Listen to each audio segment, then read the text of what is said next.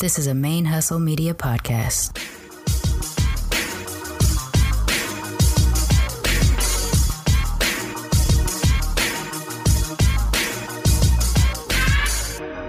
Hello, and welcome to the show. My name is Jackie O, and you're listening to Militantly Mixed. Yo, this is Rashani from the single simulcast. And when I'm not making you laugh or making up parody songs, I'm kicking back, listening to Militantly Mixed. Hey, y'all. Welcome to Militantly Mixed, the podcast about race and identity from the mixed race perspective. I am your host, Sharmane, aka Mixed Girl Maine. And I am so excited to share this week's interview with you today. Uh, this one's a fresh one. It's one I just did over the weekend. And because one, I've finally cleared out the bank of interviews that I have been sitting on for several months. Because back between November and December, I had just gotten inundated with people wanting to participate. So I just interviewed, interviewed, interviewed, interviewed. And then I kind of stopped interviewing for a period of time because one, I wanted to be able to remember every interview I did.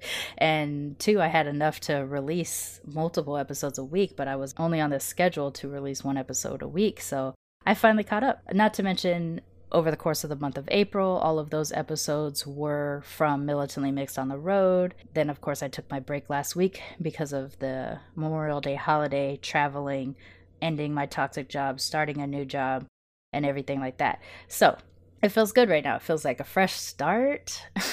That's stupid. It doesn't feel like a, what does it feel like?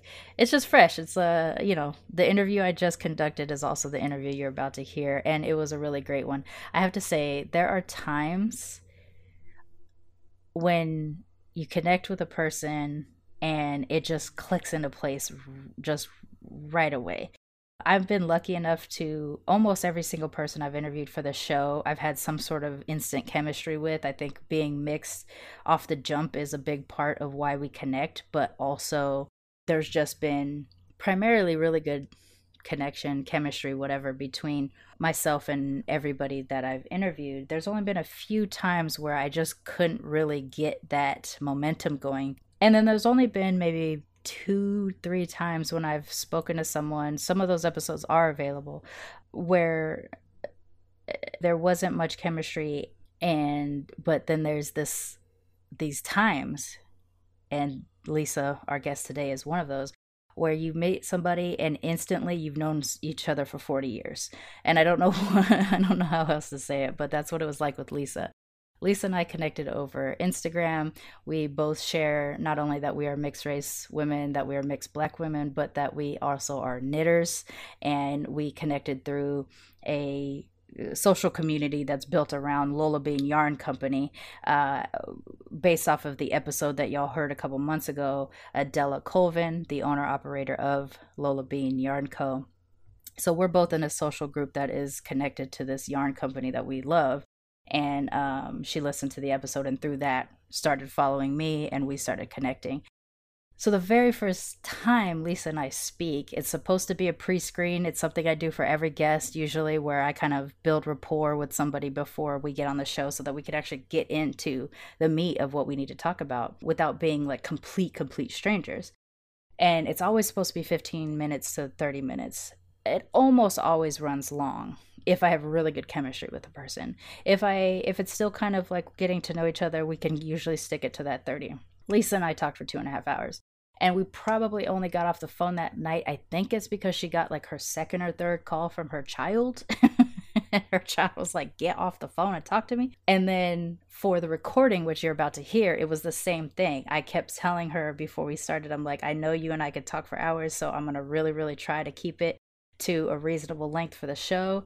And then we got to that length and passed that length a little bit, but we still managed to keep it a reasonable amount of time. We continued to talk after the recording ended for a bit. I feel like I could talk to Lisa every day. She is just one of those people who just gives you good vibes. She's just, we had instant chemistry, and I absolutely enjoyed this discussion. I don't know.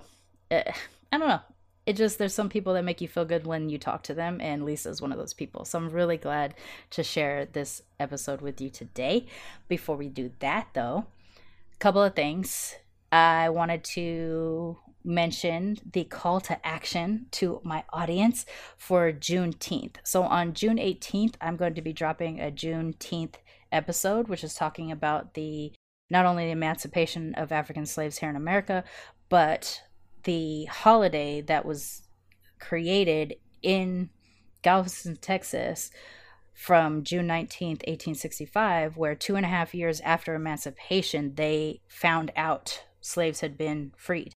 And that day is marked, and it's traditionally a regional holiday, but pockets of blackness all over the country have acknowledged it and taken it on as their own celebration.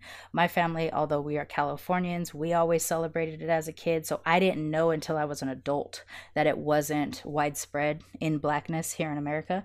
I am discovering more and more how few people know about this day and also that we don't mark emancipation as a nation in any significant kind of way. And I think part of that is the trying to hide from the truth of our country, what what built this country, and also just honestly, I'm gonna say it just because I think it's a black holiday.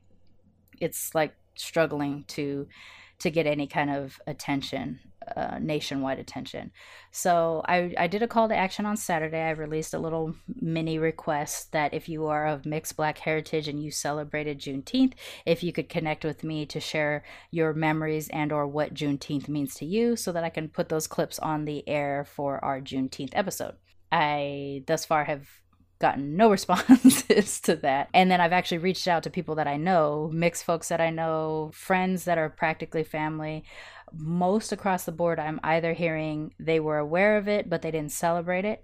They didn't know about it until they were adults, or I was telling them about this holiday for the first time in this contact. So my hopes were a little bit dashed on whether or not I was going to get a lot of mixed folks to share their experience of Juneteenth. Um, I am still holding out hope. So between now and June 14th, if you are one of these people who did celebrate Juneteenth as a kid, or as, as you continue to do it as an adult. I would love to hear your feelings about the holiday and your memories.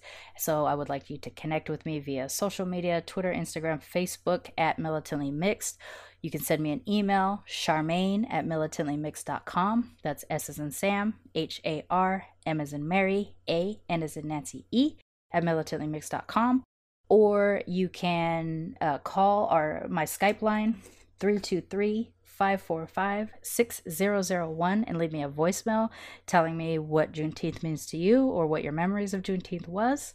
And lastly, you can also send me an email to set up a time where we can get on and I can record on Skype with you about your feelings of Juneteenth.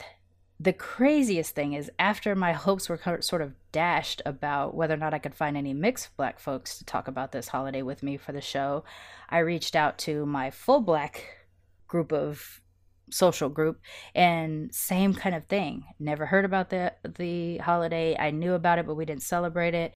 It wasn't big where i was growing up. Didn't start celebrating it till i was an adult etc etc and so even amongst my full black friends and family cannot find people who celebrated this day.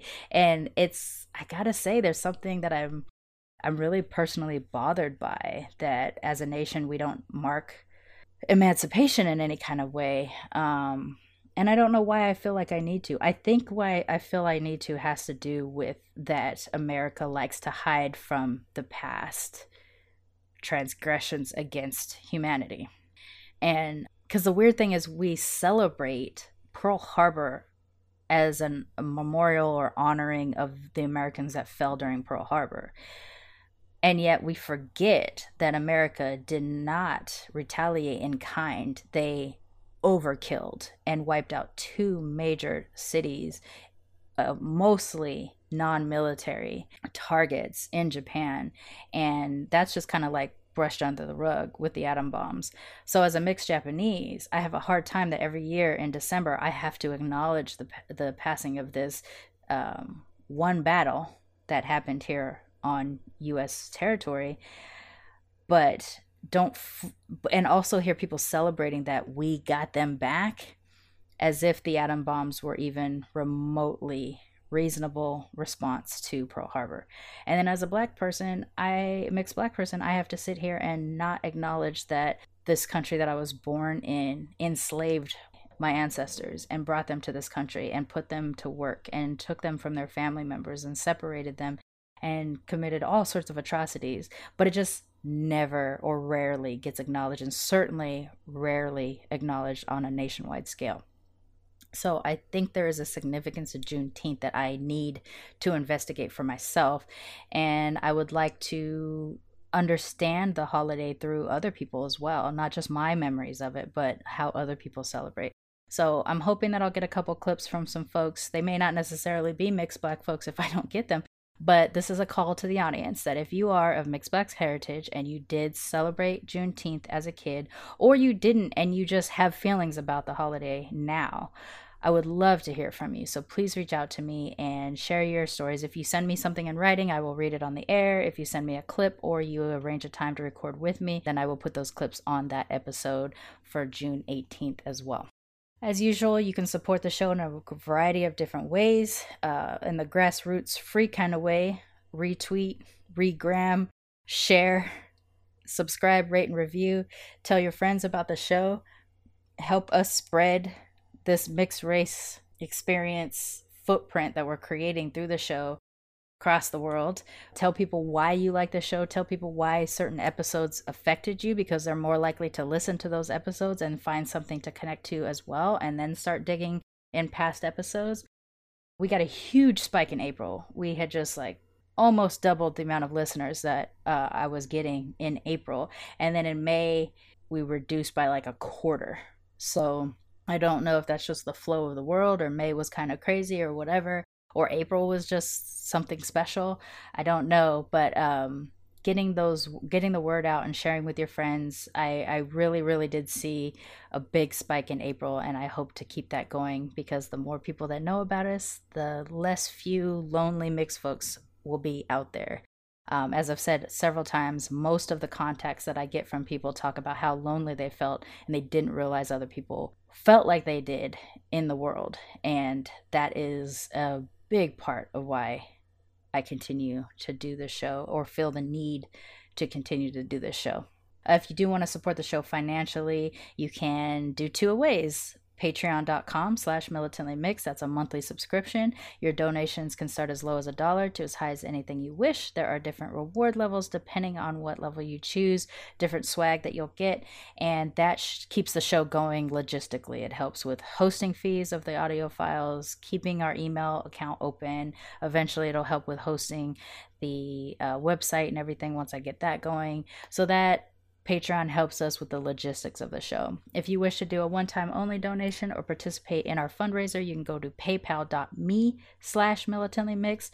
Right now, between now and July 5th, anything that is raised through PayPal will go towards militantly mixed on the road trying to find ways to get out there physically face to face with public. And uh, anything that comes after that if you just randomly feel like donating here and there that kind of stuff helps us with improving equipment improving soundproofing upgrading equipment things like that. Okay i think that's it. So without further ado I am really, really excited to share this interview that I had with Lee. Oh, one thing I do have to say about it. I think either I was fiddling with the gain on my mic or my cat likes to press her face up against it, so she could have turned the dial as well. My gain on my microphone is way amped up, so I'm very loud, and my guest was not as loud. So I did some equalizing to make sure that our voices sound fairly the same volume but when i did that you could hear so much of the background noise uh like ambient noise from me. So there are patches of this show where you do hear some loud ambient noise. I've trimmed it down as much as i can but um, part of it is what's done is done. If you record too loud you can't often fix it. And part of it is if i had a little bit more talent which will take me a little bit of time I probably could clean it up a little bit more. It's definitely better than probably most of my first 10 episodes when I had when I didn't know anything that I was doing. Now I know a little bit more, but I don't think I know enough to fully clean it up. So primarily the episode sounds fine. There's little pockets though where it'll suddenly sound like there's snow in the background a little bit. So, whatever. Got to put that out there. But without further ado, I'm really excited to share this episode with my guest, Lisa, aka ViolaMom2.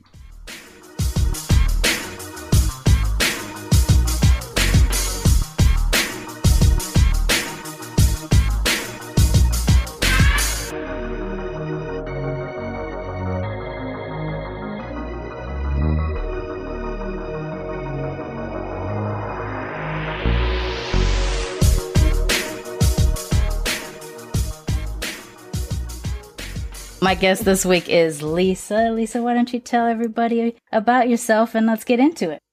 Hey, my name is Lisa.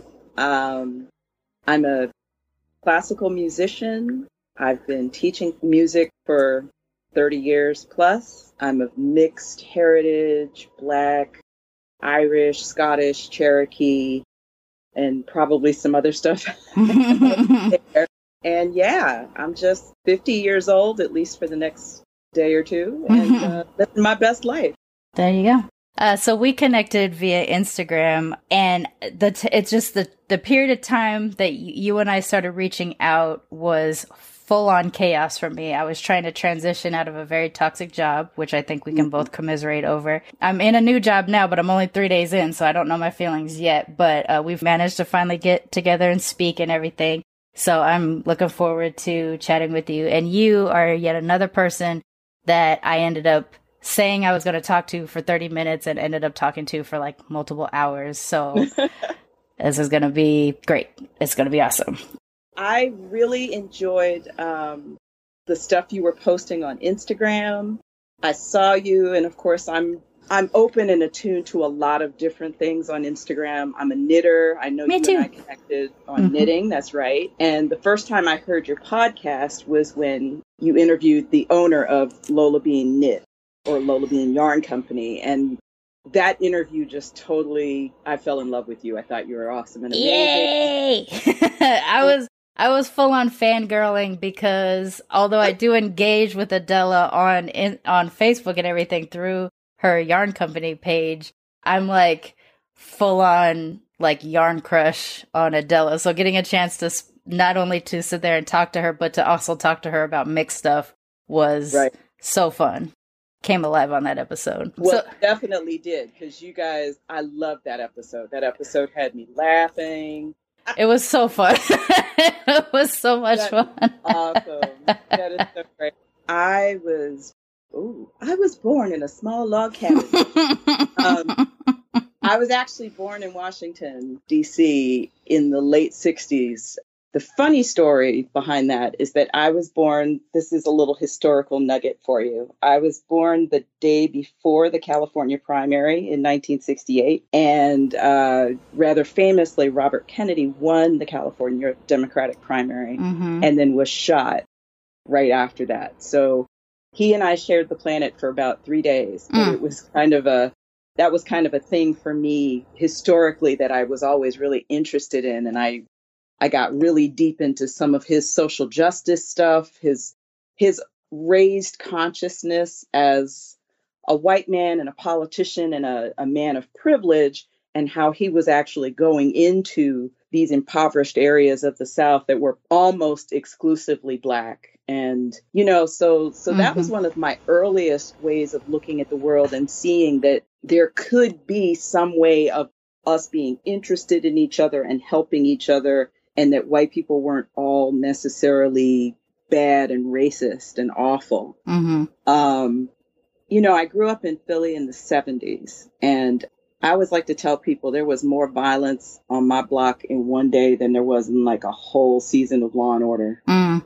Um, because it was it was deep growing up in in that area in the 70s and you know the riots had taken place in various parts of the country and there were some you know burnt out shells of buildings that are still there mm. 50 years later it's crazy i grew up in my grandmother's house and she was from the south so i remember amazing food that was like my dad was real light skinned too as am i and my grandmother Um, I always loved the fact that she and I both had freckles. I thought that was awesome. Oh yeah.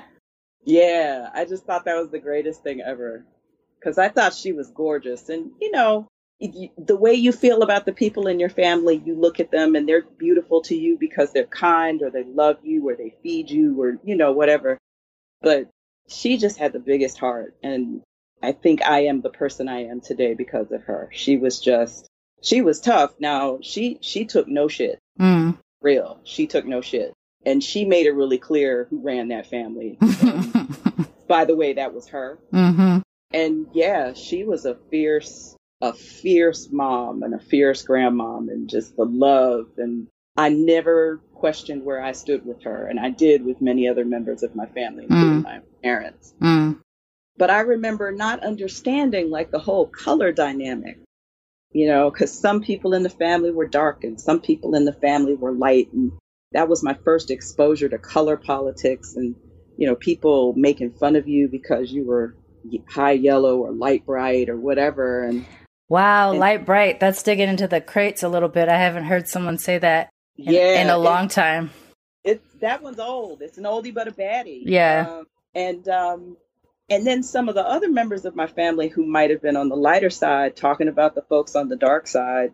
And it just wow. Mm. the, the language that we used for each other the self-hatred we had within the different shades and colors in the black community that that stuck with me for a long time.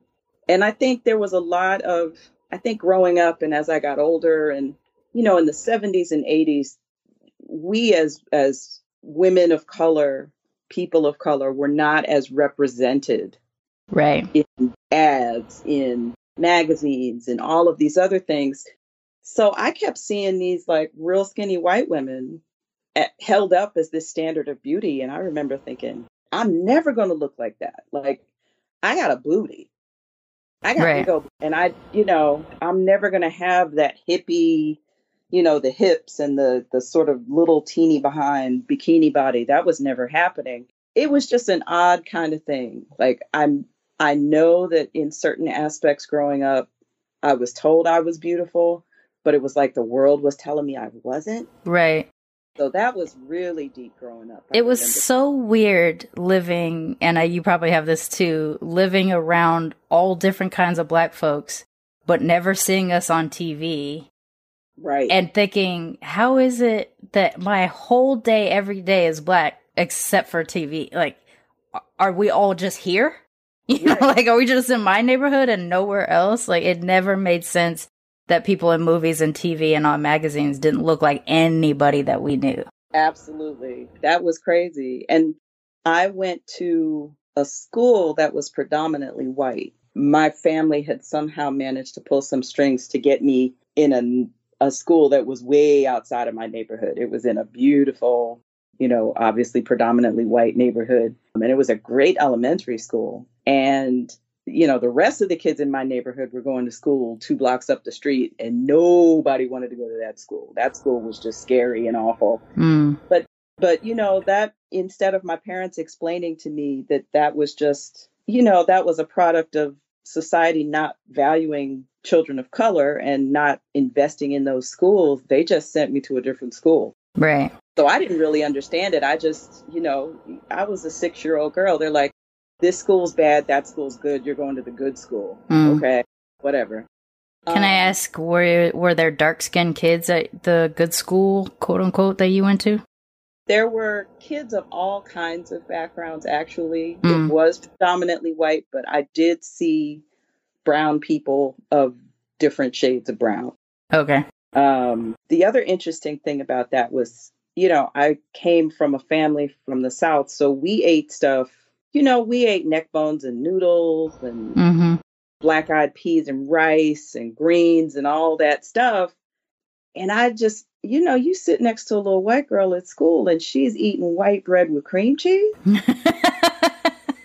like, what the what? what is that food food? is just white. Like everything you eat is white. What the hell? So yeah, that was really strange. That was very, very strange. That reminds me of a time that um before I started going to the daycare that my co-host on the other show, Blerd Comics mom ran. That's how we met. Before I started going there for like a couple of weeks, I was at this white lady's house. My brother and I were at this white lady's house and her snack time was always cottage cheese and either pineapples or melon. And I never had cottage before. I had never seen cottage cheese before that. Wow. And it was so confusing. And to this day, I can't, well, I can't stomach it. It's not something that I find delightful in any way, shape, or form. but to this day, whenever I see somebody whip out the cottage cheese at, like at work at the break room or something like that i it just takes me back to this moment of like the first time i was ever like in a white house. Mm. and that's just like not understanding how, they could eat this weird white food. Because right? all of our food had seasoning. I mean even on the japanese side we had food that had flavor. There you go. I hear you. That I hear you. that's so funny. So yeah that was that was a new awakening and and going between it really felt like I was going between two worlds. You know, mm. I was going from my neighborhood where I was the light skinned kid who couldn't jump double dutch. Uh. And yeah, I was, I, I still can't. I mean, that shit's just never happening. So that's, and I, you know, I was a smart kid. I was a bright kid and I got opportunities at this other school that I would not have gotten at the school in my neighborhood. And I remember as I got older and moved through school, I started playing violin when I was eight. Mm. And the other kids, there was this one girl in my neighborhood. She saw my violin and she just wanted to play it so bad. And, you know, looking back, I think to myself, she should have had an opportunity to play. Right. You know, it's it's sad, it's sick that she didn't. Do you remember how the violin was the thing that you end up playing? For me? Yeah. Yes that story is actually really, really, really burned in my brain. Um, there are a couple stories surrounding that. I remember you and I were talking at one point about the whole, you know, being a black girl and being a geek. right. Know? So for me, that was the violin. I went to school not far from a place in Philadelphia that is a major conservatory.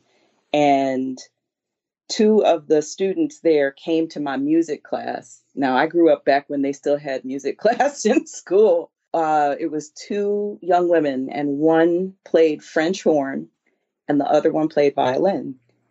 And I ran. I just I got to my mom after school. I was like, "Mom, I just have to play the French horn." And she was like, mm. "What? You want to play the what?" Now, I had an older aunt that was apparently a quote bad girl um, and she played French horn in high school. So my parents didn't want me to do anything like her. Oh, funny. Oh, yeah, hilarious. So they came up with some reason, heavy air quotes, why I couldn't do it. They were like, um, yeah, it's too heavy. You couldn't carry that. so I went back to school the next day and I got the paperwork and everything. And I came home and I was like, fine. I picked up the violin. I could carry it. I want to play violin. Oh, funny. That's cute. So that's how I ended up playing violin. And, you know, I'm one of these obsessive people. When I got the violin, I practiced all the time.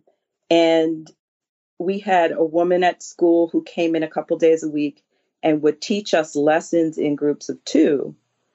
And one day, the other kid wasn't there. So she and I were just one on one and she assigned me something in the book and I was like, I've already done that. she's like, Really? Play mm. it for. And I did. And then she says, Okay, how about this next page? And I played it for her. And she's like, How far did you go? And I'd literally done half the book. Mm. I was just so excited. I was trying to teach myself stuff. Um, and I kind of took off that way. And and music just became a real retreat for me, a you know, just something to keep me grounded in a crazy life. Um, things in my household were not always calm and peaceful. I don't want to go into a lot of detail, but you know mm-hmm. how families are. They're dynamics and people act certain ways and do certain things and and they're not always good and they're definitely not always good for a small child. Right. And so yeah, music was my thing. It was it was the thing that really grounded me. My parents had listened to music all the time from as far as I can remember.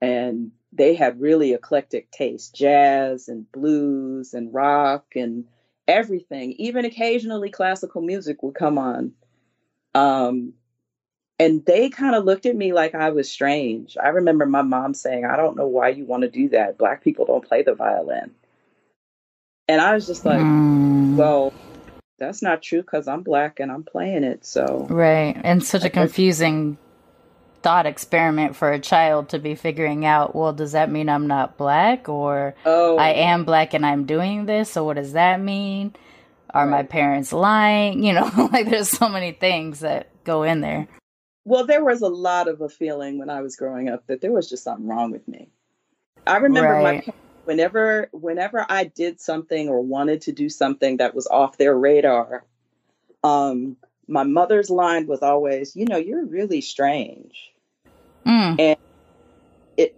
you know, I, I, I had opportunities to do some really, really great stuff. I don't know if it was because I was really good or because I was kind of good and brown and it made people feel good to do things for the for mm. the kind of good brown girl. I don't know. Um, I'd like to think it was all me, but I I know that I came up in a time when being a person of color particularly a young woman of color, was real fashionable, and they wanted to um, they wanted to put us forward.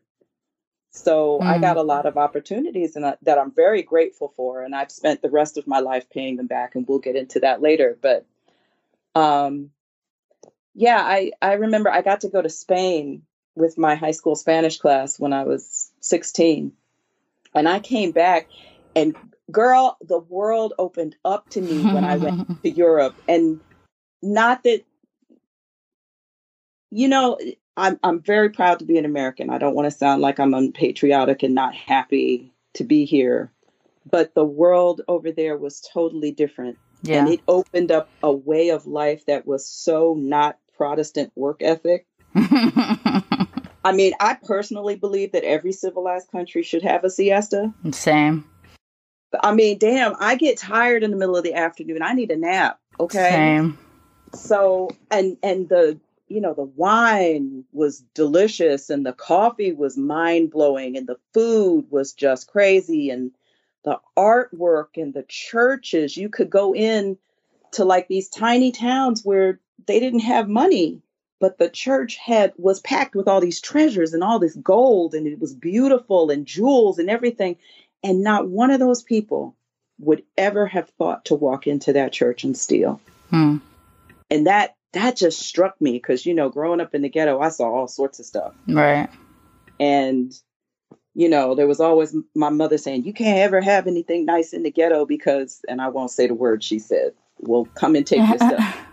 Um, I don't like using that word. I mean, like in casual conversation, I I will, but I d- I didn't like the way she used it because it was always a put down. There was hateful in it. Yeah, hateful in it. It was hateful. It was self loathing in a lot of ways, and that bothered me. Right. I, I, even realized it until I was older and had my own kids. But mm-hmm. I came back from Spain, and both of my parents looked at me like I was an alien, and they were like, "I don't know, you've changed." Mm. And it was like, "You've changed" was like this big negative. It was like you're not the person we knew and and you're different and we don't want you different we want you to forget all about that experience and just be who you were and that was a very confusing time like my whole childhood all the way up through high school was a very confusing time and i just remember thinking to myself if you can get through this and get the hell out of here and go to college you'll be okay right um and i did that i ended up doing that and i was i was I never really went home again. That was the hardest part because I loved my family. Um, I still love my family. A lot of them are gone now. But going back was too painful because I was changing and I was becoming a different person. And I was learning about different cultures and and I was starting to grow into my own I'm trying to bring this back around to the whole mix thing. I was mm-hmm. trying to come into my own as a person of color who could define herself for herself and look at the different aspects of who I was. You know, I, talking to you, I really envy the fact that you knew that you had this British heritage and you knew that you had this Japanese heritage. Mm. And those things were kind of hidden from me. I was just told I was black and I was supposed to get over the rest of that stuff that made me light skinned. Well, yeah, I mean, that's a whole nother part of blackness, right? Is that some of us have voluntary lightness, whiteness in us or other things, mm-hmm. and some of us don't. And the ones of us that don't, that's a hard thing. It's a hard thing to bring up. I mean, I know that I can pinpoint my current or most recent whiteness to my British grandmother or my, who I don't know, Appalachian grandfather, but mm-hmm. the, what made my great grandmother light. I don't know what her thing is. I can only assume trauma, you know, right? Because it's further back, and uh, and that's a. I mean, that's just a part of our experience where we have to decide: do we acknowledge that we are both colonizer and colonized, or do we just say, no, we're black? Because black more than any other group, and certainly not on the Asian side of me or anything, the black welcomes us. Yes. Nobody else does. Yeah. We we know you got some African in there somewhere, honey. Come on in. yeah. And I think that's also a very specific American blackness. And I only say that because of knowing that not in all cir- circumstances do we, since we don't know where we come from specifically, right. it's hard to just roll up on Africans and be like, I'm one of you. Right. and they're like, yeah, but from where? Because I need to know which I need to know which one of us you are too. right. Like which tribe are we talking about? Right. Because we, we might be enemies. Who knows, you know? Right, exactly. we might have fought a war to break off from you. You know whatever. what I'm saying? So, so I hear you. I hear you. So college was a good time for me to start looking into that. And I got to say, I went through some real confusing times racially for myself, just trying to figure out what the hell was going on. Did you go through phases like a Black Power phase, a I just want to fit in phase? Uh, let's see if I can use this light skin to my advantage phase. Did you do things like that, or did you? Was it just a constant? Whoever saw you, you kind of adapted to what they needed you to be.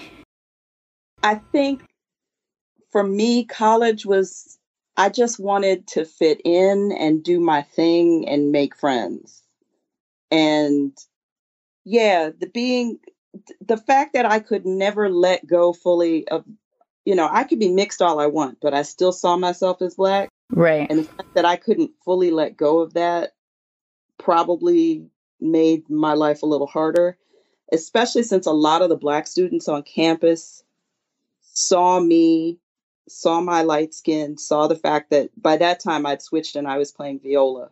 And that was what I got my degree in, they saw me as a person who was privileged. Right. Which to me was just a shock.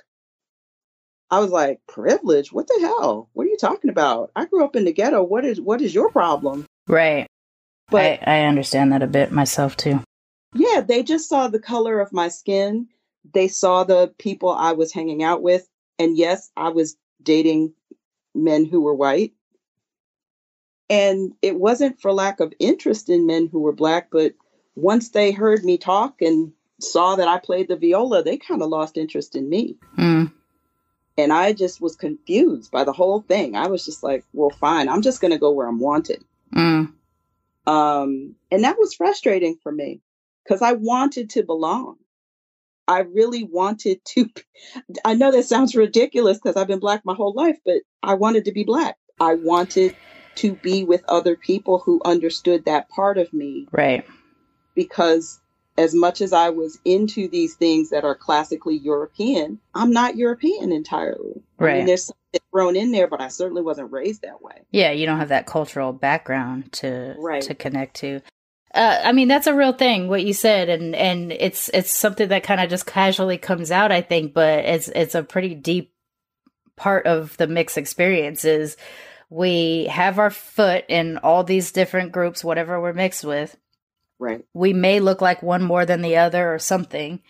And those moments when you're not validated by the people that you feel you are most reflective of, that fucks you up. you oh know, Oh my God. you got to sit there and be like, well, then do I have to pretend to be this other thing that I'm also mixed with, but don't feel like? Like, Right. if I ever felt unwelcomed in blackness, even knowing that I'm a yellow presenting black person, I would never think I could crawl over to the white side and be like, well, I guess I'm one of you now. Like, there's no part of me who, even though I acknowledge that this part exists in my blood, there's no part of me who can connect culturally because I don't have a context for whiteness, a white experience. right. Um, so I have to be black. Like, I, I, I hate that I even say it that way, but I have to be black because that's what my context is. Like, that's my experience, and that's where I was welcomed in the beginning. Right. Right. Exactly. And I think the difference between you and me, you just made a really great point. You said that's where you were welcomed from the beginning. Even at the beginning, looking back, I think a lot of the confusion was that I didn't feel welcome entirely. Yeah, and that's bizarre too. I mean, think about our think about yours and my presentations. Like I know that you're pale. I've seen you, but Right. you have all of the familiar symptoms of blackness. you know, like your face, your your hair, your body shape, like everything. When I was talking to you, I was talking to a black woman. I wasn't Exactly. necessarily talking to a black woman of mixed heritage. You know what I'm saying? Like, yes, I was, but my visual of you, I wasn't thinking about where your paleness came from. I was thinking Right. I'm talking in context to another black woman. And then my presentation is so ambiguous where I look either Asian if I'm standing next to Asians or Latin if I'm standing next to anybody else. And I'm not Latin. you know, I'm not Latin in any way, shape, or form.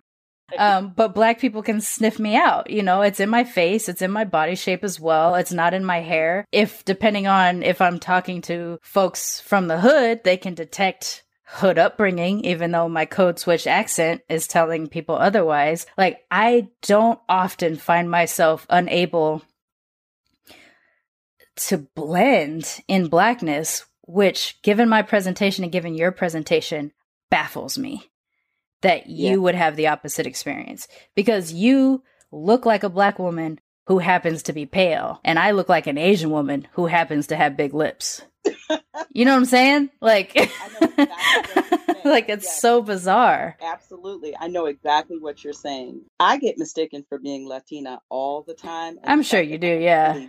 Speak Spanish made that more complicated. Right, right. Um, and I lived in New York for almost 20 years.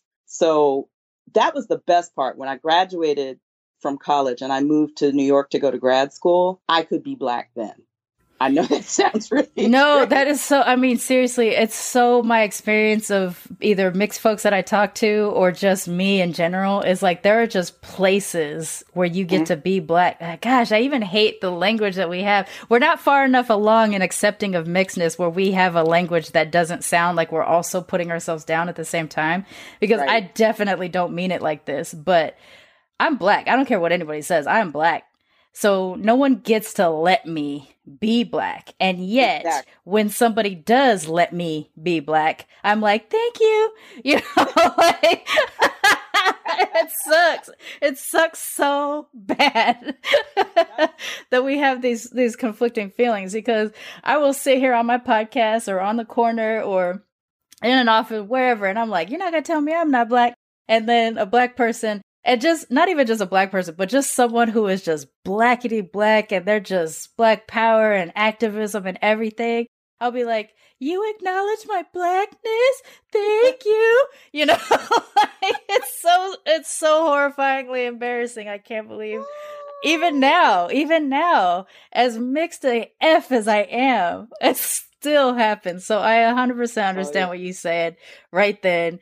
You just don't even have to be apologetic about it because we both have this. And like I would say, 90% of my mixed black guests have said something similar. We have, we just share this. We just share this. I believe it. I definitely believe it. I always found it interesting. I went to graduate school at Juilliard, and I found it really, really interesting that the place where I got to fully be myself as a Black woman was a place that was so completely famous for, For being a bastion European art forms.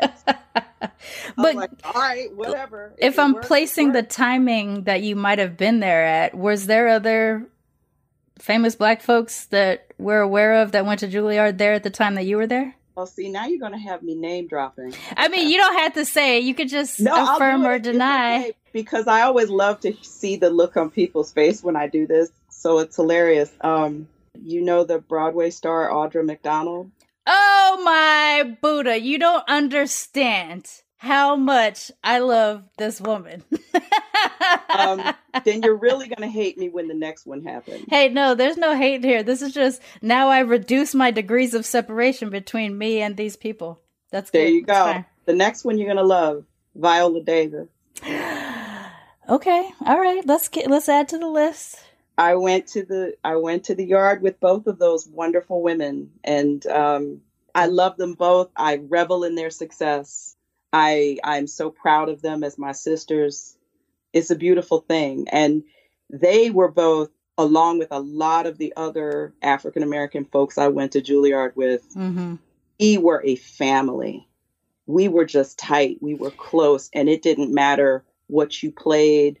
It didn't matter if you were a singer, a dancer, in opera, in drama. It didn't matter. We were a family.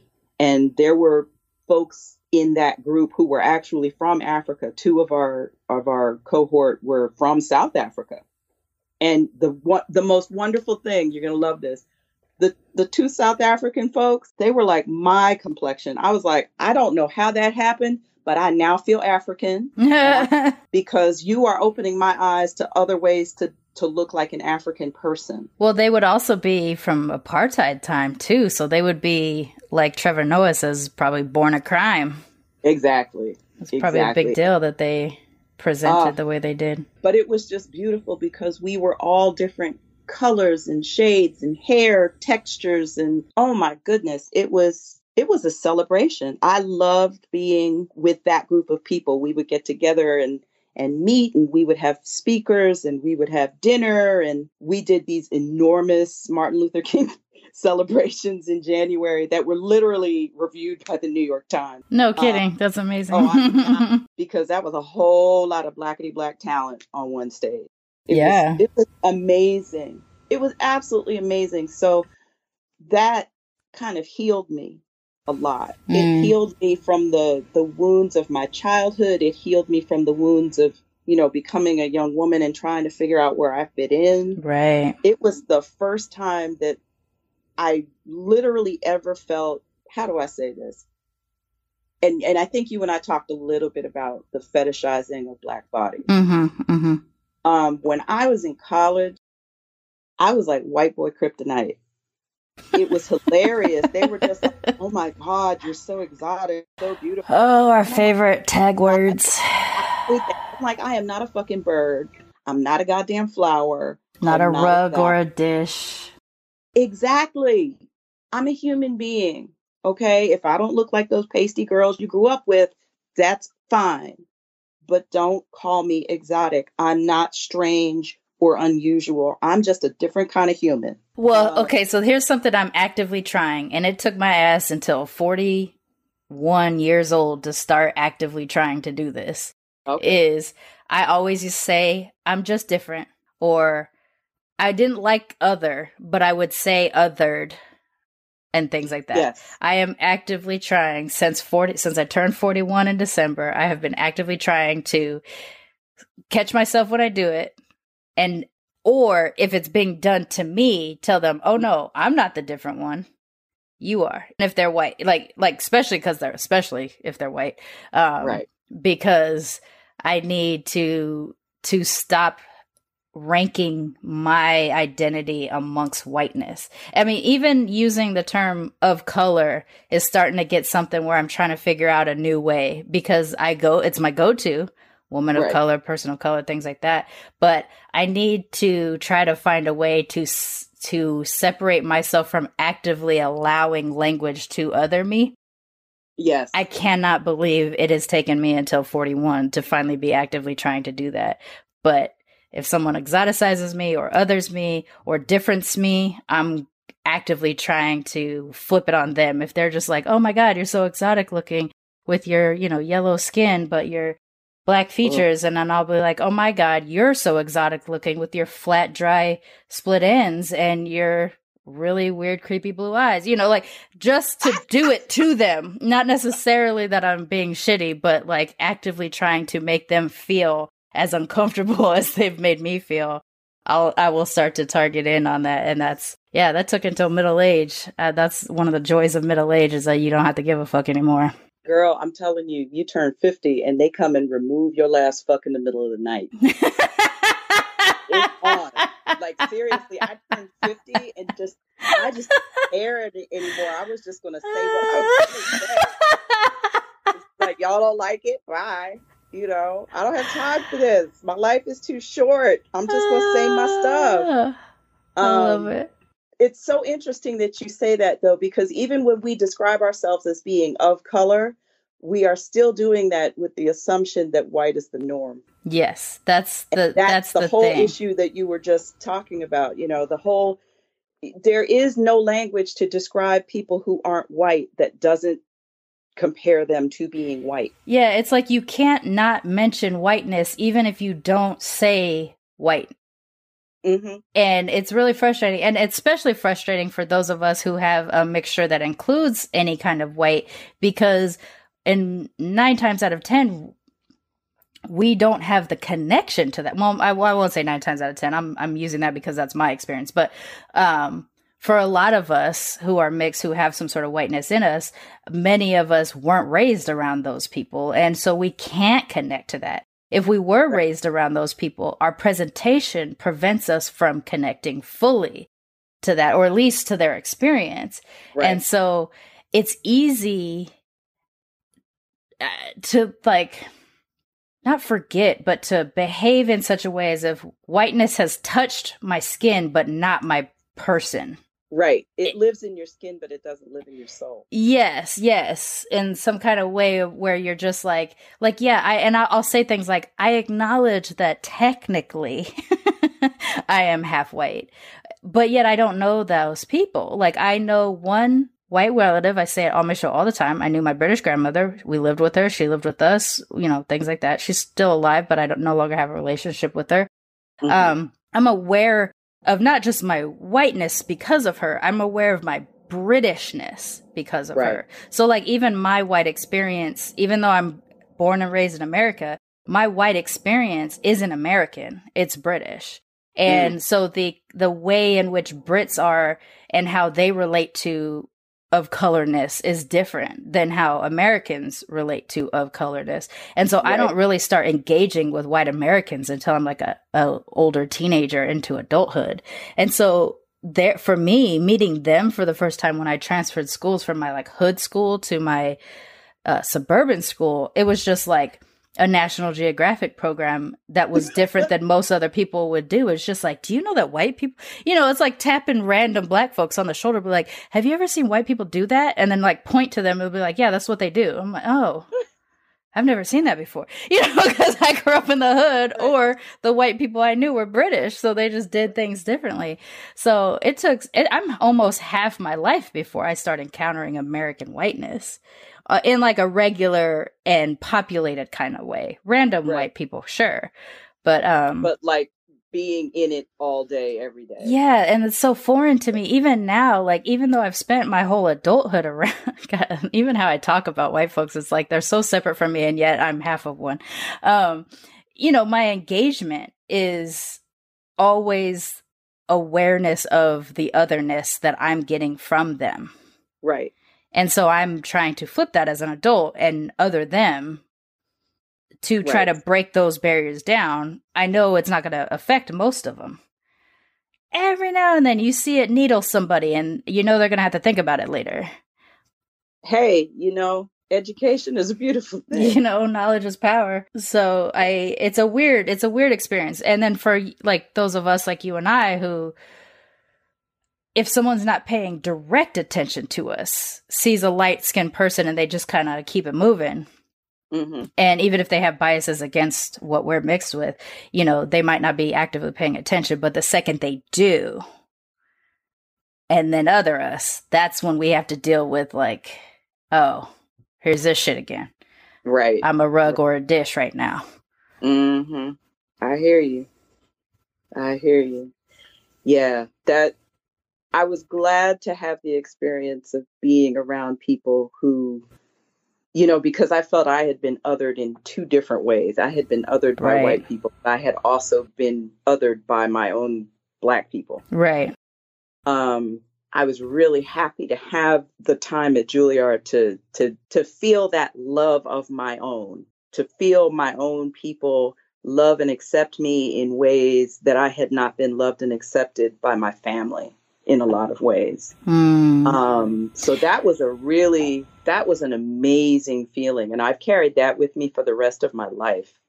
Um, I think it really, like I said earlier, it really went a long way to heal a lot of the wounds, but it also served to build me up as a person and as an artist a whole lot more, which is great. right. And of course, in the middle of all of this, I marry a white guy. I mean, I'm with you. I got a half of one in the room. I get it. I mean, it's crazy. He and I met in in the eighth grade. We sat across from each other in eighth grade homeroom. And if you had asked me when I was 13 if I thought I was going to marry this dude, I'd be like, "Are you crazy?" Um, he got better though. He got a lot better. He got better. Um, and we we dated briefly in high school, and then in college, we won't we won't discuss my checkered past.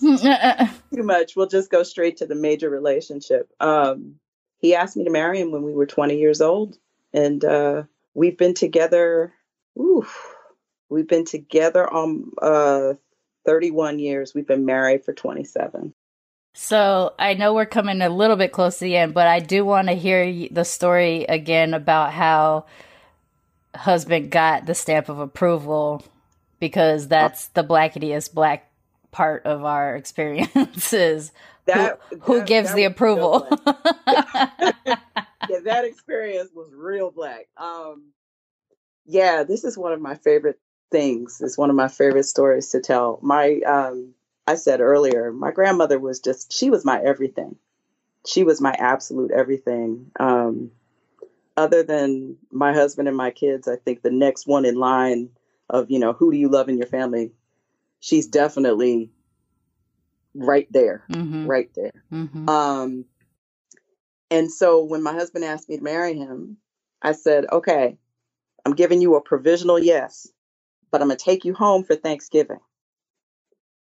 Doesn't bother me if my mom and dad want me to marry you or not. You know, that's not the, that's not a problem. But um, if my grandmother doesn't like you, you you gonna have to go.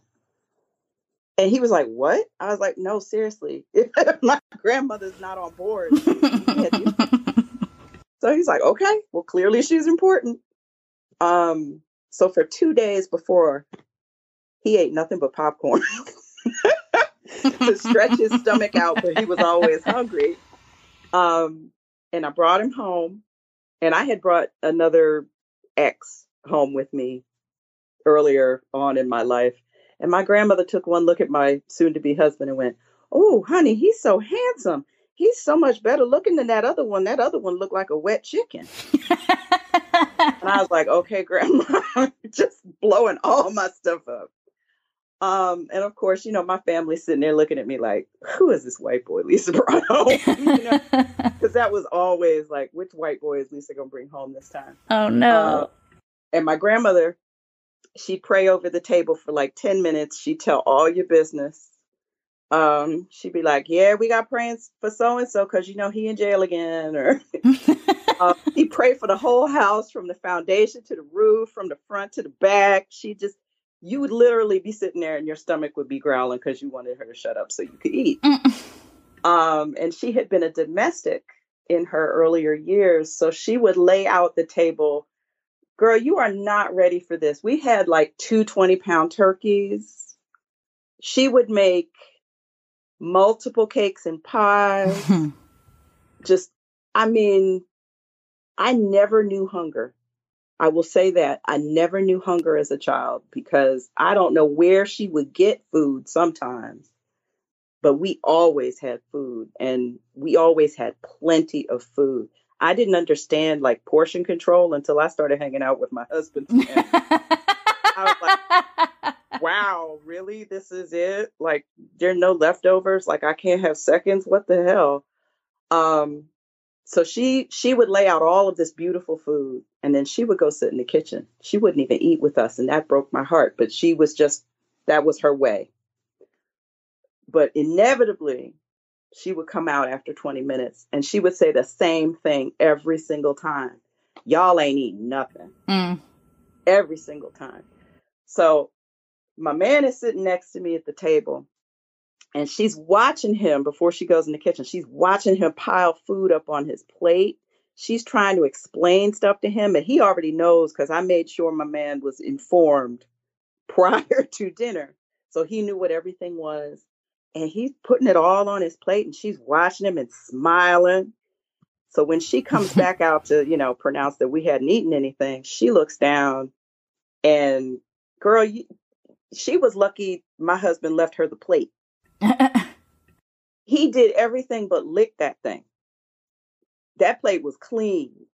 It was clean like you had washed it clean. and she looked over at me and the one thing I didn't say before is that, you know, my grandmother had a theory that a man who did not have a healthy appetite for food was deficient in other areas. That's all I'm going to say about that. So she looked down at my husband's plate and she looked at me and smiled and she said, Ooh, baby, he got a good appetite. and he just looked up at her and she had told him to call her grandma. And he was like, Grandma, can I have some more? oh my God, she was so tickled. She just thought he was the best. Later on, I said, Grandma, you know, he asked me to marry him. And she goes, Oh, yeah? Do you love him? Yes, ma'am. Is he good to you? Yes, ma'am. Well, I guess you better go on marry him then. and that was it. That was it. That was it. He had the grandma seal of approval. Mm-hmm. It was good. It was good.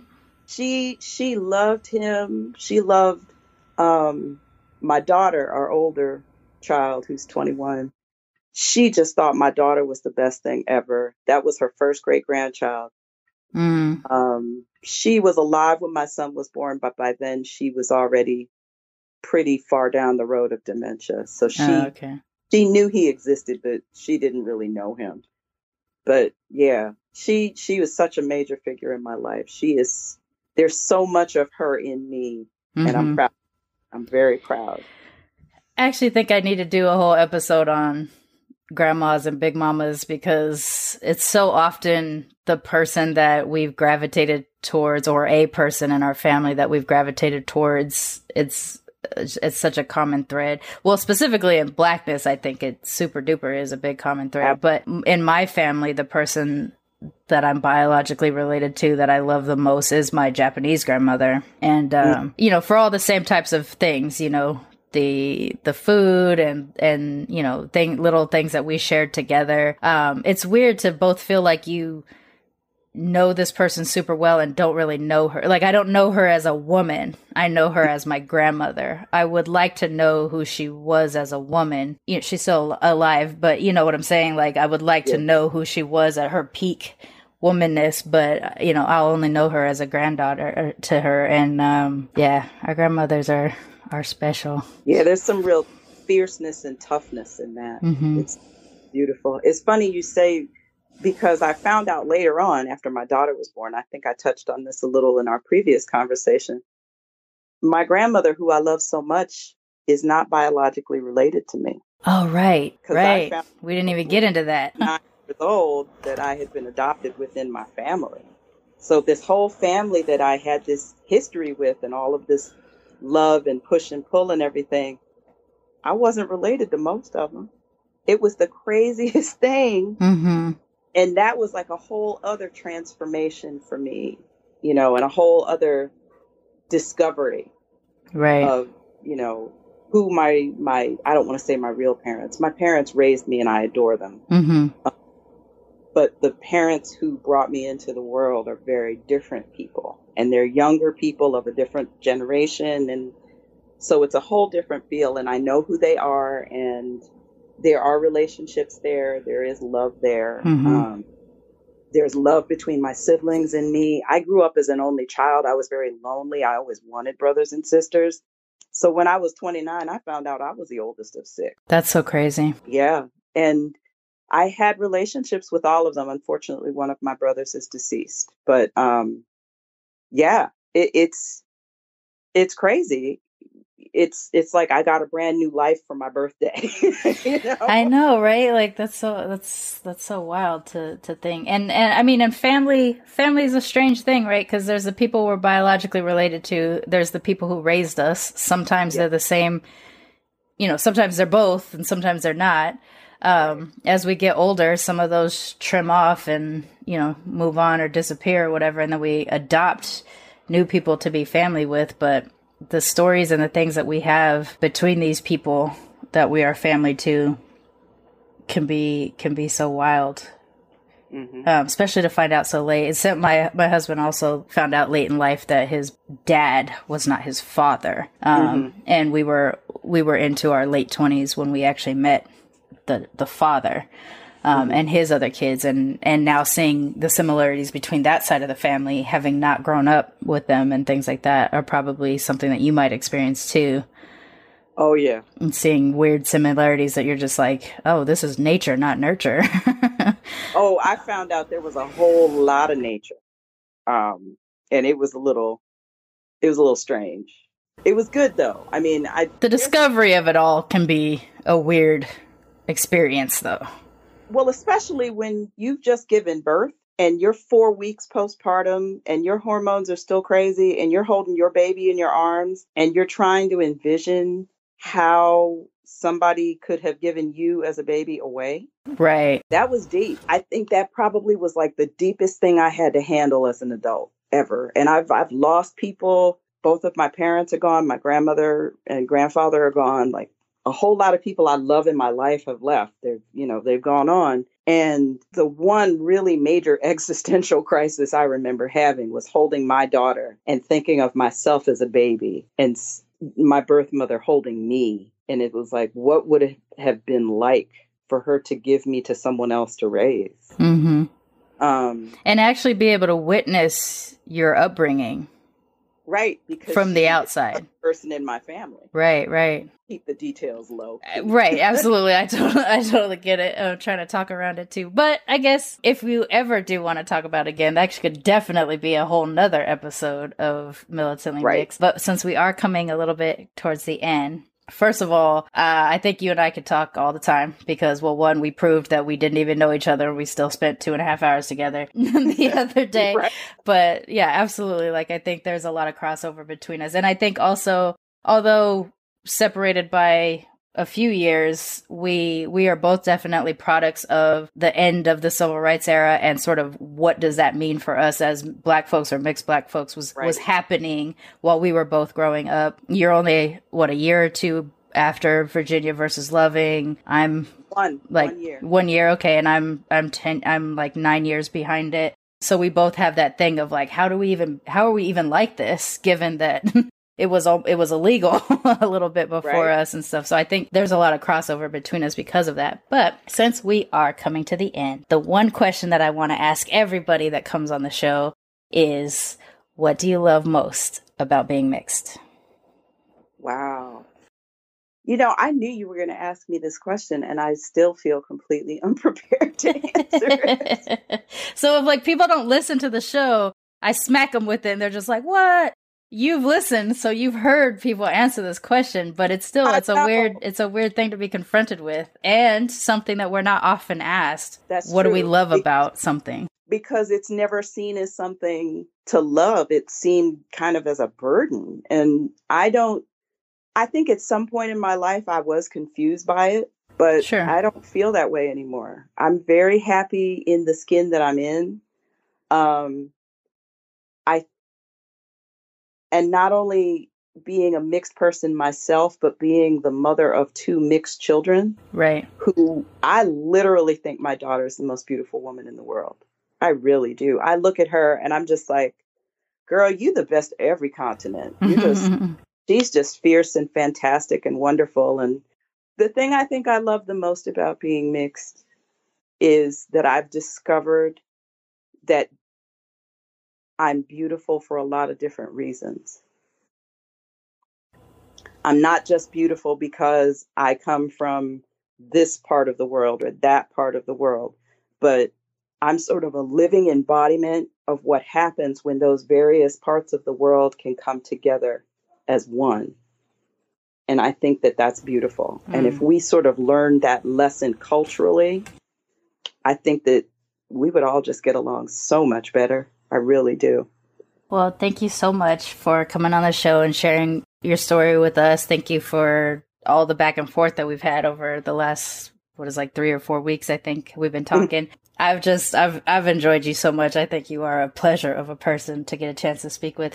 Uh, is there anything you want to share with the audience about if people want to connect with you? Um, I like to post on Instagram a lot. My username is ViolaMom2. That's V I O L A M O M with the number 2. I'm an avid gardener.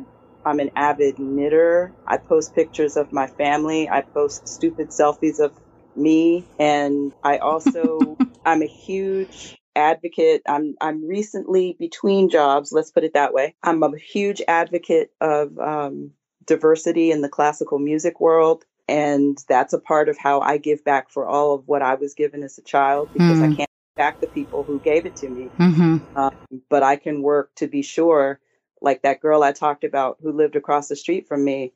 It was a sin and a shame she couldn't play the violin. Right. So if there are kids out here, I'm trying to get instruments in their hand and, and open up a world to them so that they can dream and they can do the things that I've been able to do, play all over the world, play with lots of great people, and just, you know, live my best life that I wouldn't have had if someone hadn't reached out and said, Hey, come with me. And I try to do that in my professional life, in my personal life. Um, I'm all about giving back to my community and, and loving on brown people. And that's why we are militantly mixed because we're Amen. trying to do services to our communities, provide that's service right. to our community. All right. Well, that was amazing. Thank you so much for coming on the show. And for everybody else out there, don't forget to be your mixed ass selves. And we're out. Yay!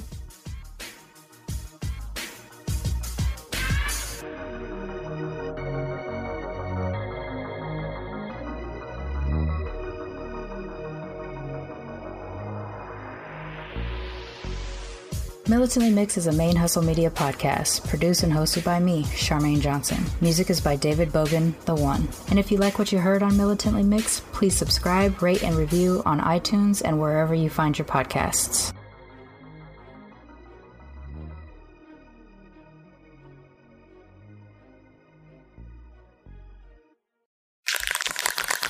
ManeHustle Media. Turn your side hustle into your ManeHustle.